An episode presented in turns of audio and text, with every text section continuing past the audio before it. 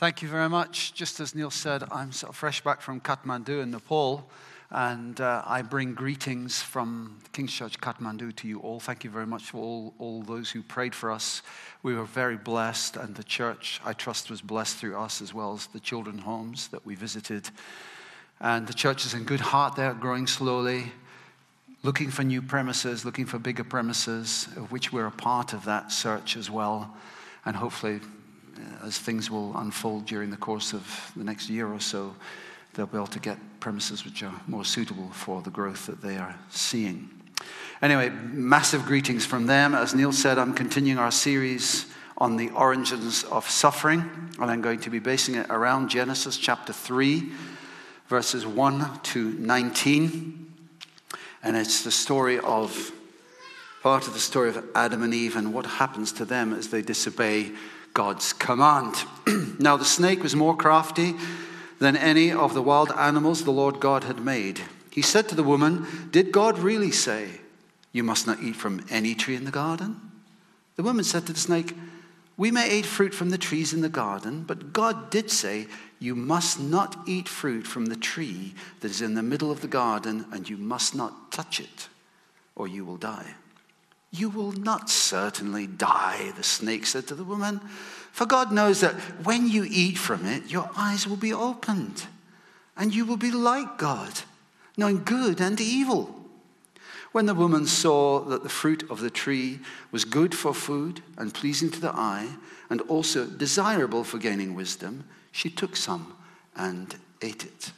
She also gave some to her husband, who was with her, and he ate it. Then the eyes of both of them were opened, and they realized that they were naked. So they sewed fig leaves together and made coverings for themselves. Then the man and his wife heard the sound of the Lord God as he was walking in the garden in the cool of the day, and they hid from the Lord God among the trees of the garden. But the Lord God called to the man, Where are you? He answered, I heard you in the garden, and I was afraid because I was naked. So I hid. And he said, Who told you that you were naked? Have you eaten from the tree from which I commanded you not to eat? The man said, The woman you put here with me, she gave me some fruit from the tree, and I ate it. Then the Lord God said to the woman, What is this you have done? The woman said, The snake deceived me, and I ate. So the Lord God said to the snake, Because you have done this, cursed are you above all livestock and all wild animals. You will crawl on your belly and you will eat dust all the days of your life. And I will put enmity between you and the woman and between your offspring and hers. He will crush your head and you will strike his heel. To the woman he said, I will make your pains in childbearing very severe. With painful labor you will give birth to children. Your desire will be for your husband, and he will rule over you. To Adam, he said, Because you listened to your wife and ate fruit from the tree about which I commanded you, you must not eat from it. Cursed is the ground because of you. Through painful toil, you will eat food from it all the days of your life. It will produce thorns and thistles for you, and you will eat the plants of the field. By the sweat of your brow, you will eat your food until you return to the ground, since from it you were taken. For dust you are and to dust you will return. So that's uh, the word of God. In the news recently, there's been some concern about artificial intelligence, short, shortly, shortcut to that is AI, artificial intelligence being used as a weapon in warfare. You know, these uh, robots and uh, things that fly and all drones and all that kind of stuff. Uh, the, it's nothing new, though. In the science uh, fiction novel I, Robot, in a series of stories that Isaac Asimov wrote in 1942, he proposed three laws for robots so that they wouldn't go haywire, they wouldn't cause destruction. Here is the first law a robot may not injure a human being or through inaction allow a human being to come to harm. So the robot would be programmed to function along those lines, and it couldn't function outside those lines. That was the second law. A robot must obey orders given it by human beings, except where such orders would conflict with the first law. So the robot's got to do as it's told, unless it conflicts with the first law of harming others. Third law a robot must protect its own existence as long as such protection does not conflict with the first or second law. Now, okay, you may not have followed all of that, but nevertheless, the point is that the robot is programmed to function in such a way that it doesn't do any harm to any human being or itself. That was the idea behind it. So the robot would have no choice in the matter because that's the way it would be programmed. When God made us, He didn't make us as robots, but made us, as the story clearly tells us, with the ability to choose. So our choices matter. As in the story, our choices can have both good and bad outcomes. The Genesis story that I've just read tells us that humankind, as represented by our first parents, Adam and Eve, and the Apostle Paul goes into this in some detail about how we were in Adam and now, if we follow Jesus, we're now in Christ. So that Adam perfectly represented our, us in that garden, in that story that I just read. So when he did those things that he did and disobeyed God's holy command, the Apostle Paul tells us that we were actually in Adam when that happened. So Adam and Eve, our first parents, chose badly. They rejected God in favor of choosing evil and there were consequences which we're still living out today. Here are some of the main consequences. One, there was shame, there was a loss of innocence. There were barriers in human relationships. Verse 7 says they realized they were naked.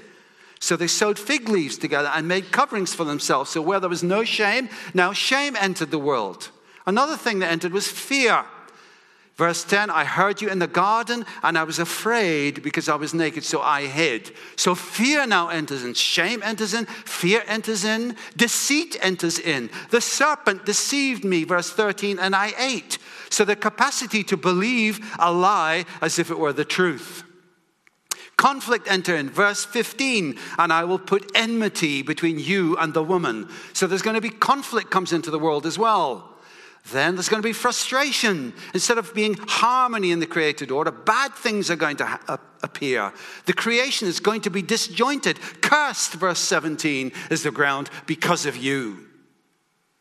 Pain is going to enter in. Verse 16, with painful labor you will give birth to children. Verse 17, through painful toil you will eat food from it all the days of your life. So there's this obnoxious cocktail of things which are now going to enter into the world that were never there before in the beginning. Death is going to enter. Verse 19, until you return to the ground, since from it you were taken, for dust you are, and to dust you will return. So that sense of death, that illness, even, which is a decaying of the body, which is a misfunctioning of the body, ultimately showing itself in death, all that's going to enter in. It's a very sorry tale. This is the background having said that, to all the suffering that goes on on planet Earth. But suffering is not simply an interesting subject to discuss, to debate, or even to preach about. In some way or another, every single person here has been touched with suffering in some shape or form. Whether it's at the hands of someone else, victims of abuse, infidelity in marriage, Someone crashes into your car. Or maybe it's due to our own actions. I say hurtful things to you. I lie to you. I steal from you. Or circumstances beyond our control. I'm bullied at work. I'm bullied at school. Or the death of someone we love. Or war breaks out in extreme circumstances. You know, suffering touches everybody. Christians are not exempt from suffering. And I must say, I have some pet hates, and one of my pet hates is this when I see on Facebook things like uh, nice scriptures that says, Amen if you want to have a good day. Click Amen, or click like if you want to be blessed. Yuck. I really don't like that. Or the theology that if we tick all the correct faith boxes, we're going to just prosper in life. Now, there's an element I realize of, you know, we give to the Lord, and the Lord is no man's debtor, and He always gives us back. He gives us back in a variety of different ways. I appreciate that. But if we think that we're going to be exempt from suffering in the world, then we're very mistaken. We've got a wrong theology. Suffering is part of the Christian experience, in fact. The Apostle Paul writes in Romans 5, when he talks about suffering, he says, Not only so, but we also glory in our sufferings. Wow. Because we know that suffering produces perseverance, perseverance, character, and character, hope. I guess if I said to you, okay, this morning at the end of my sermon, what Neil's going to do, he's going to say, okay, we're going to pray for you this morning. All those who want to suffer, please come out to the front, and we're going to pray that you will have an anointing of suffering this week. I don't think there would be many takers for that somehow. But here the Apostle Paul is saying that suffering can produce something good in us. I get it's not automatic though, but as we seek God in the midst of our suffering, something happens inside us. We can actually get stronger, strange as it may seem. So God can use suffering sometimes in very mysterious ways that we don't understand, to shape us. And today, I'm not going to have all the answers here. You may have questions about your suffering, and sometimes there are no adequate answers. For example, why my first daughter never lived to see her first birthday. I'll never see her take her first steps. I'll never hear her first words. I'll never see her go down the slide in the park. I'll never walk her to school. I'll never see her blossom into a young woman. Why? I don't know. I don't know. So, this is not simply an academic subject. This is not simply a theological exercise. This is something that I trust in the end will help us through the things that we suffer. So, I'm going to say three things this morning suffering due to human choices, suffering due to living in a broken world, suffering due to death. Three main areas I'm going to focus on this morning. The first one suffering due to human choices. So, let me ask you a question Do you believe it's possible to have free choices and not have suffering? If you were programmed like a robot with no choice in the matter, perhaps that might be so. But that's not how we're made. We're made with the ability to choose. When you got up this morning, presumably you chose what you were going to wear. You chose if you were going to have breakfast. You chose what time you were going to leave. You chose many things already just this morning. We're made, the tree in the garden represents the fact that we can choose to go God's way of peace and harmony or our own way, which leads to death and evil. And much suffering, we have to say, is caused by the fact that human beings have freedom of choice. A lot of suffering is caused because humans have freedom of choice. So, for example, someone goes out, they decide to drink, one, two more, few more, few more, they get in their car, and then they kill someone as they drive and lose control suffering caused by human choice. The only way to have free choice and no suffering is that people always choose to do what was in the best interests of others. Even that would be a problem. How do we decide that? In order for that kind of suffering to cease, we would either have to have no choice or get rid of all those who cause suffering to others. So either we have no choice or we get rid of those who cause suffering to others. Okay, let's say we do that. Let's get rid of all those people who cause suffering to others. Right, where are we going to draw the line? Okay, let's start, shall we? Let's say, let's get rid of all those tyrants who, who bring us into war. Let's get rid of the Hitlers of this world, okay? Because they cause a lot of evil. We'd agree about that. Let's get rid of them. Does that mean there'll be no more evil in the world? No, no. Okay, let's go down maybe to the next level if you like. Let's get rid of the murderers, all those who commit murder. Let's get rid of them. Is that going to solve the problem of suffering? No. Okay, let's get rid of drug pushers. Let's get rid of them because they cause untold suffering. Is that going to solve the problem? Okay, let's go down maybe a level if you like. Let's get rid of the burglars and the shoplifters, the thieves. Let's get rid of them. How about that? let me ask you a question. Another question. Have you ever caused anybody else to suffer? Maybe it's not simply through what you've said or done, maybe it's what you've, through what you've failed to do. Jesus told the parable of the Good Samaritan, didn't he? And two people walked by. They had the power to do good, but they failed to do it. And they prolonged that man's suffering because they did so. Have you ever said anything that has wounded someone else? You know, eventually what would happen is I would be deemed I'd be deemed the worst person in the world. And have to get rid of me. You'd be deemed the worst person in the world. We have to get rid of you, and in the end, there'll be nobody left. Well, maybe one person Christ Himself. So, suffering can be caused through human choice. Second thing, suffering due to living in a broken world. The Apostle Paul writes in Romans 8 22. We know that the whole creation has been groaning as in the pains of childbirth right up to the present time. So, through sin, the whole creation is in a state of having what I would describe as a terminal chronic heart condition. It's working, the world is working. You know, we can predict things sunrise, sunset, tides, phases of the moon. There's a predictability about what goes on in creation. However, Adam's sin caused the whole creation to groan as a curse came upon the ground.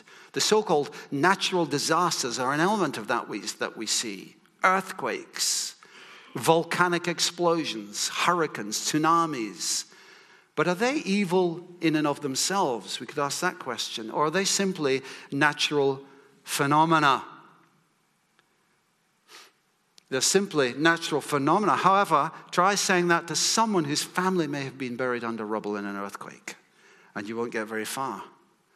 The creation is groaning. And sometimes human failure can contribute to human suffering. So, a simple illustration of that might be I decide I'm going to build my house on a floodplain by a river. And then torrential rain comes, down it pours, down it pours, down it pours, and the river overflows its banks. And before I know it, there's a river flowing through my house. So sometimes human failure can contribute to so called natural phenomena. But there's no doubt that powerful, dangerous natural phenomena contribute to human suffering. So, why doesn't God put a stop to them? I guess if he did, he would have to suspend the laws of physics so that they applied haphazardly. We wouldn't know where we stand if that were the case. Sir Isaac Newton's third law of motion says this For every action, there is an equal and opposite reaction. For every action, there is an equal and opposite reaction. Now, I'm no physicist here, but my understanding is this. If this law were to be abolished, we wouldn't be able to move. I wouldn't be able to walk for my foot is pressing back, but my motion is forward. For every action, there's an equal and opposite reaction. And if that was suspended, we wouldn't be able to move. There's a consistency, in other words, is what I'm saying, a predictability in creation that we rely upon. So, for example, how many of you had a cup of tea this morning, or a coffee, or something, or boiled a kettle, or, yeah, boiled something, okay? In the last week, how many of you have done that? Let's see if we can get all hands up. In the last month, in the last year, how many of you boiled something? Okay, few have, all right. Okay, well, we rely on the fact that water boils at a certain temperature. Not only that, but we rely on the fact that when we pick the kettle up and we pour the water into the cup, that gravity is actually going to function and that the water will actually go in the cup. If the laws of nature were suspended in a haphazard manner, without that predictability, we simply couldn't live. Having said all that, it doesn't lessen the pain that these natural events may cause. However, I think it's a misnomer to call them acts of God, as if somehow God was willing them into being. God was willing human suffering, far from it. But let's not think that God is indifferent to what happens in his creation. He's not indifferent. Far from it. he sees the sparrow fall. But even more importantly, he enters into it himself and experiences what it means to suffer. The Word made flesh. Christ comes, and Christ experiences for himself what it means to suffer he suffers at the hands of his family, for example. He's gone out of his mind. He's gone crazy. He needs locking up. He suffers at the hands of his immediate community. They want to throw him to his death off a cliff. He suffers at the hands of his immediate friendship group, abandoned by his best friends at his time of need, betrayed by Judas. He suffers at the hands of his people group We have no king but Caesar. He suffers at the hands of foreign invaders. The soldiers nailed Jesus to a cross and gambled to see who would get his clothes. He suffered physically, he suffered spiritually. But he did it for the joy set before him. He trusted in the Father through his suffering. And this is a key point. Tim Keller says this suffering is unbearable if you aren't certain that God is for you and with you. Suffering is unbearable if you aren't certain that God is for you and with you. Now, surely, if we follow Jesus, we are sure that God is for us and with us. Can you say that with confidence when you look at your life, when you look at the circumstances that you face, you personally? Can you say, I'm certain that God is for me and with me? Can you say that with a certainty? Because it is true. It is true. The danger is this that we let our feelings and our circumstances inform our theology. What we go through can affect how we see God. Should be the other way around. How we see God should affect how we go through things in life. God cared we, we sometimes say, if God cared, then this would not have happened. If God loved me, then why are we going through this? Like I said earlier, I don't know. But I do know this that God is for you, and God is with you, and Jesus understands what we go through. So there's a suffering due to human choices. There's a suffering due to living in a broken world. And there's a suffering due to death. And illness is part of that, the failure of the body, if you like. See, why do, why do we think that suffering is a problem at all? If we've just come out of some primordial soup, as some people say, if there was just some kind of anonymous Big Bang a long time ago, and life just by chance happened to come out of some gooey swamp, some gooey mush, and we kind of developed down through the millennia, down through the billions of years, then why is death a problem? We have, you have to say, an instinctive sense that things are wrong. We realize that things are not the way they should be we realize that death shouldn't be here. We have an instinctive sense of that. And actually, before Adam and Eve fell, it wasn't there. And actually, we're going to a point where it won't be again. But we're living through difficult times. We find death so painful because it shouldn't be here. It's like some drunken yob has gate crushed our party. It's like a train is being driven off the rails. And the resulting destruction illustrates what's happened through Adam. Adam was driving the train, and we were in Adam, and he drove off the rails into destruction. He drove off the rails into suffering. And we're part of that too. Death should not be part of what's going on on planet Earth, but it is because of human failure and human disobedience to God. Christ himself realized that death should not be part of what's going on. He grieved before the tomb of Lazarus. He himself tasted death so that death would not have the final word. Jesus has got the train back on the rails, and we can know eternal life as a result. There's hope for the whole creation to be released from its bondage to decay. Suffering, whatever suffering you may be going through, whatever suffering you experience in your life, it need not have the final word in your life. Why? Because we're heading somewhere and God is with us in it.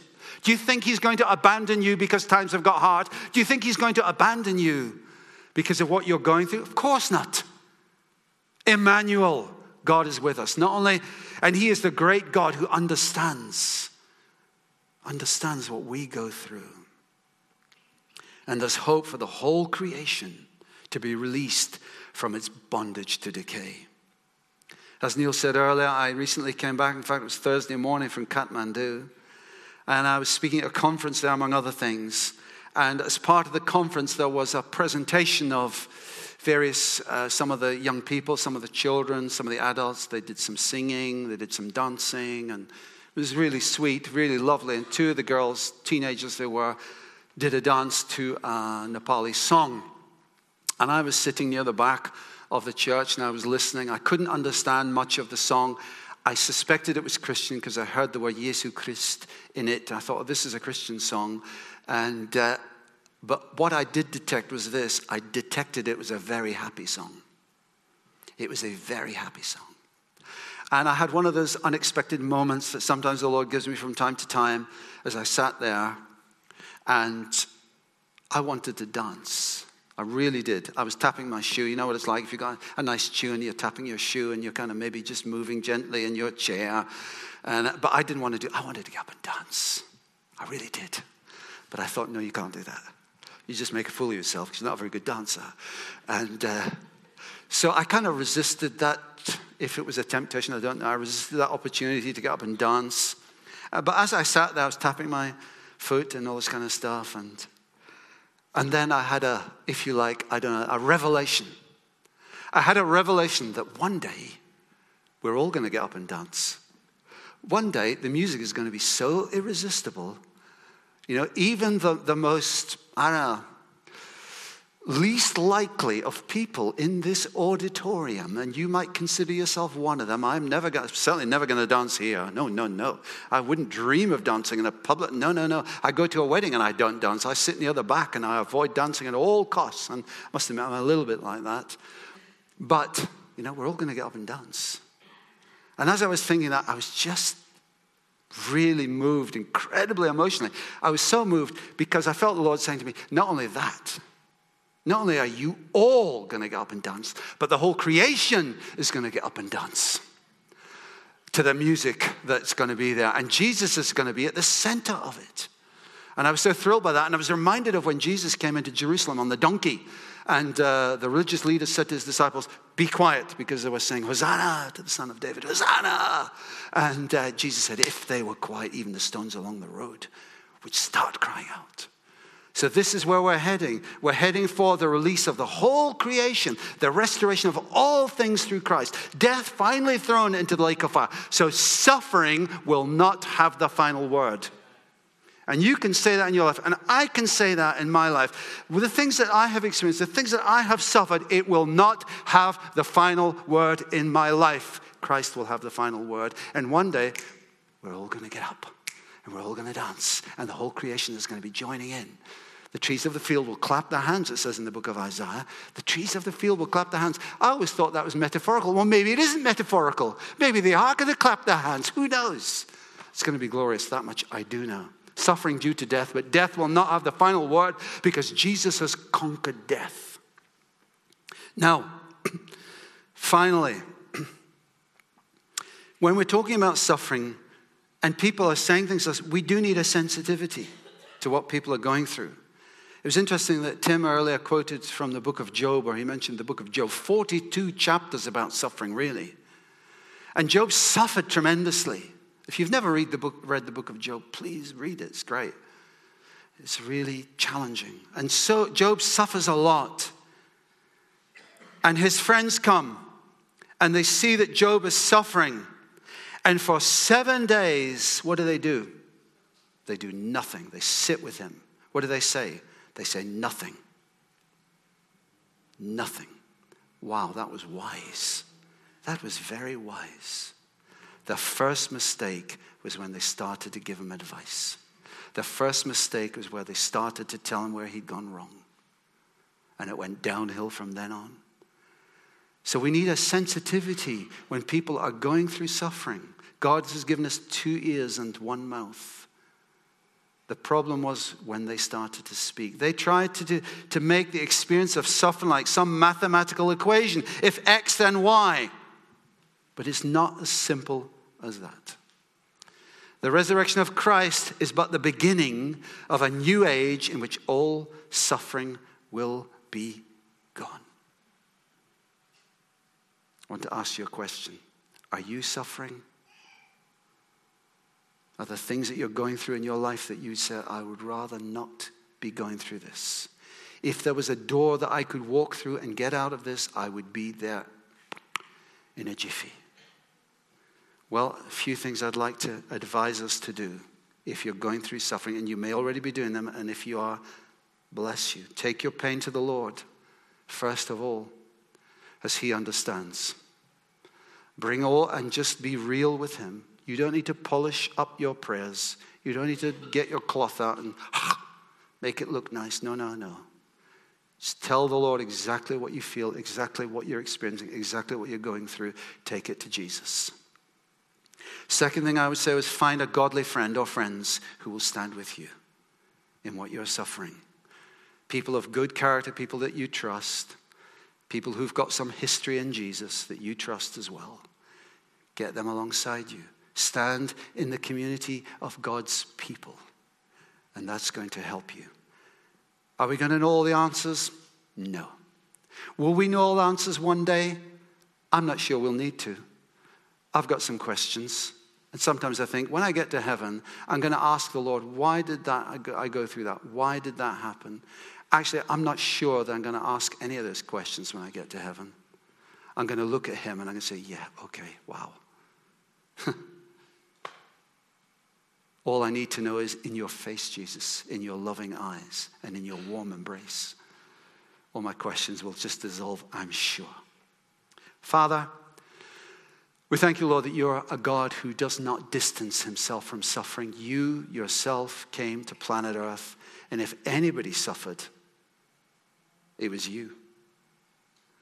Father, help us, uh, forgive us when we blame you and we blame you for what we're going through because you love us. you love us with a tender heartedness. And Father, those things, there are things we just don't understand. Why? Why did that happen? Why am I going through this? I don't know. We want to bring our why questions to you, Lord Jesus. We ask that the Holy Spirit, and I pray for those who are maybe going through difficult times right now, I pray the Holy Spirit will come, Father. Come and just reassure them, Jesus, right now of your love for them. Reassure them that. I pray the peace of God will come upon them right now. Come, Holy Spirit. We walk through this world not on our own, but we walk through this world with you. We thank you, Jesus, that you have made a solemn promise that you will never leave us and you will never forsake us. So we want to say, Thank you, Jesus. Into your hands we commit our lives afresh. Amen.